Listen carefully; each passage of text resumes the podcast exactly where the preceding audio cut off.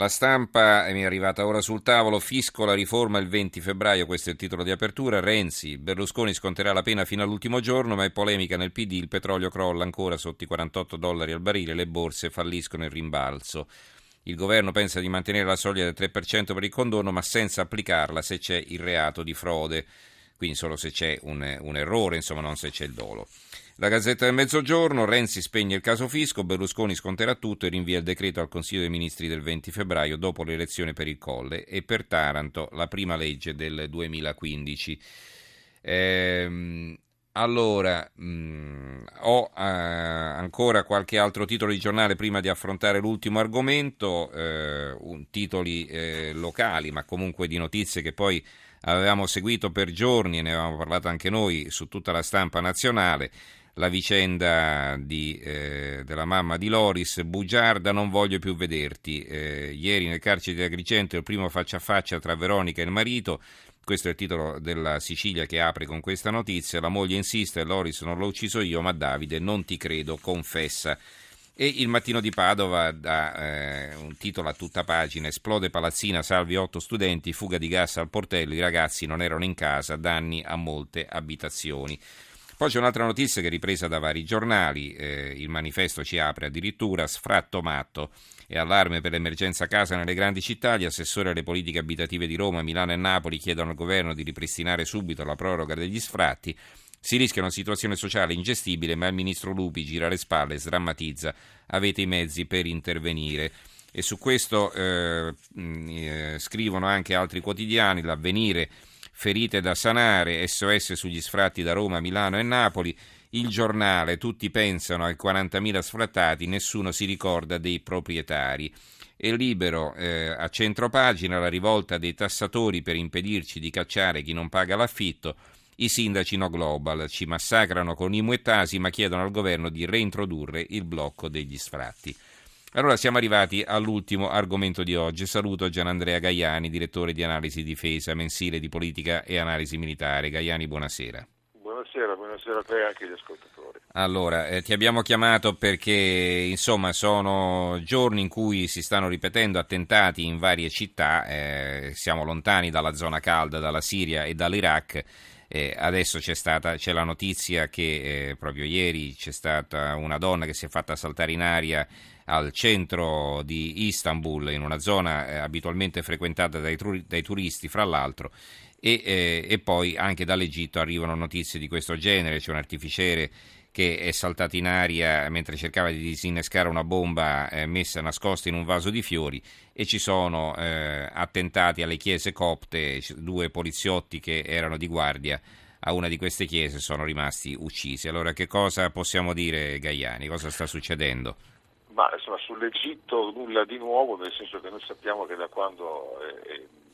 si è instaurato il governo di Al-Sisi la, la rivolta islamista in, questa, in questo paese è dilagata non solo dall'interno, da eh, una parte di quelle forze islamiche che prima invece erano comunque controllate dal precedente governo, quello di Mohamed Morsi, che era un governo dei fratelli musulmani, ma anche per quella, quel, quei movimenti che sono comunque già attivi da tempo nel Sinai, che avevano le loro basi anche dentro Gaza con legami stretti con Al-Qaeda e soprattutto quei movimenti che si richiamano oggi nel Sinai allo Stato islamico, a quel califfato che eh, controlla ancora ampie regioni del, dell'Iraq e della Siria. Invece in Turchia credo che la questione sia diversa, la Turchia vive un forte rischio di contagio terroristico proveniente dalla Siria, un po' se l'è andata a cercare alimentando quel conflitto e sostenendo anche i gruppi più estremisti islamici, ma gli attentati di questi giorni, quello di Istanbul,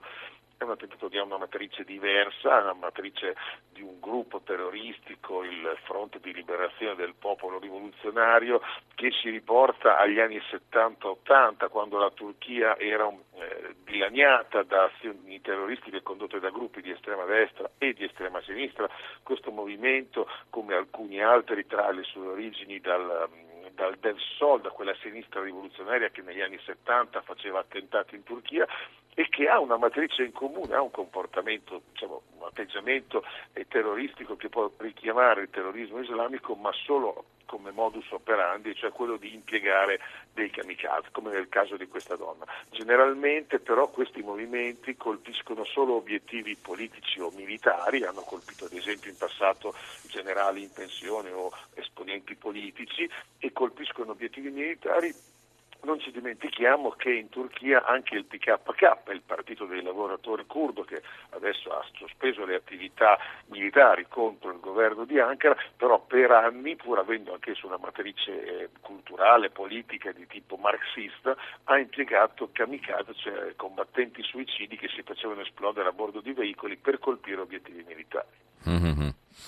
Leggo eh, un, eh, una parte dell'articolo di fondo dell'Avvenire, eh, che poi a centro pagina eh, ha una foto, Natale blindato per i copti, in Egitto rafforzate le misure di sicurezza davanti alle chiese, e un articolo interessante firmato da Riccardo Redaelli eh, intitolato Scossa ad al-Azhar, un discorso fermissimo che lascia poco spazio alle interpretazioni ambigue. Pochi giorni fa il presidente egiziano Abdel Fattah al-Sisi, parlando dinanzi ai vertici religiosi dell'Università di Al-Azhar, il maggiore centro teologico di tutto il mondo sunnita, in occasione del nuovo anno e della celebrazione della nascita di Maometto, ha pronunciato parole molto nette sulla necessità di una vera e propria rivoluzione religiosa, uno sforzo diretto contro le cattive interpretazioni dell'Islam che incitano alla violenza e alla chiusura dinanzi alle altre comunità. Al-Sisi si è anche chiesto come sia possibile che la religione islamica venga percepita come fonte di ansia, pericolo, morte e distruzione da parte del resto del mondo, o come mai vi sia chi fra i musulmani pensi che la sicurezza possa essere raggiunta solo eliminando gli altri 7 miliardi di abitanti del mondo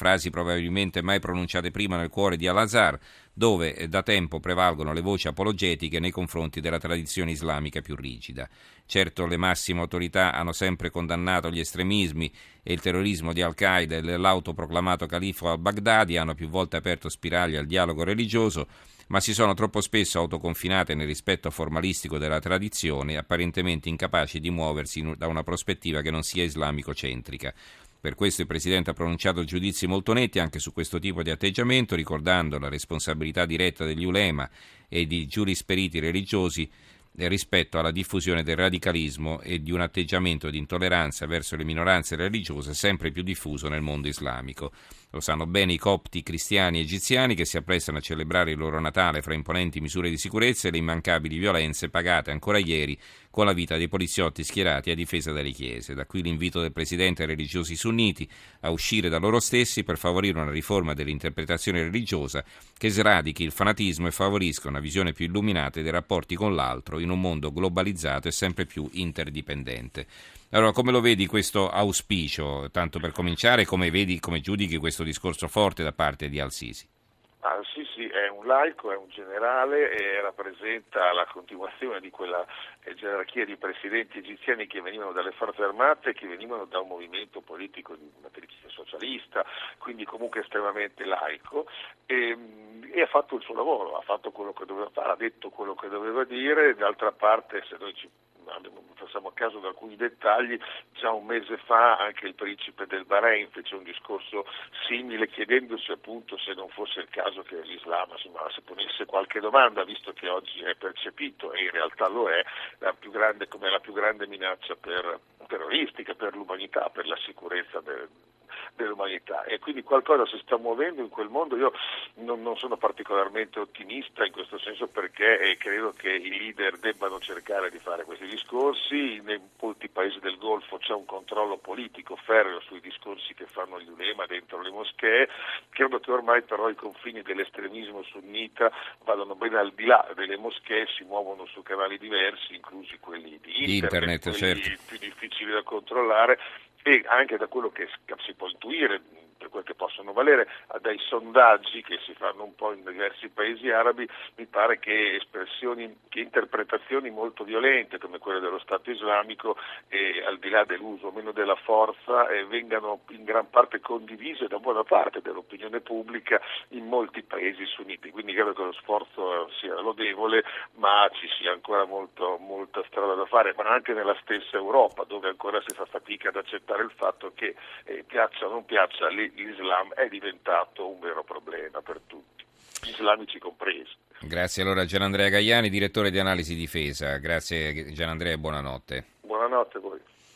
Due messaggi che mi sono arrivati un po' in ritardo rispetto all'argomento eh, riguardano l'eutanasia. Dominique ci scrive perché si deve concedere ai legislatori menefreghisti la gestione delle questioni bioetiche complesse.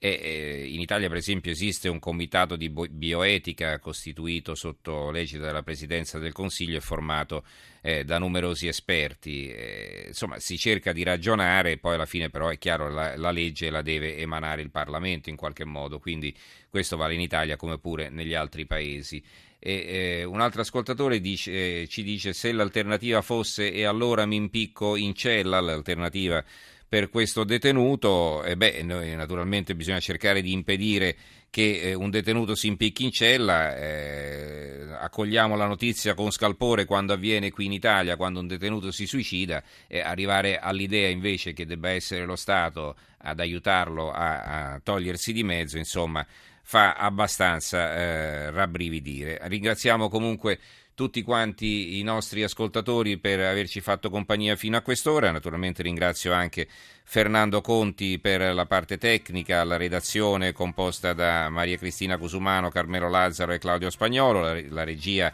curata da Roberta Di Casimirro. Grazie anche a tutti voi per averci seguito. Ci risentiamo domani. Buonanotte.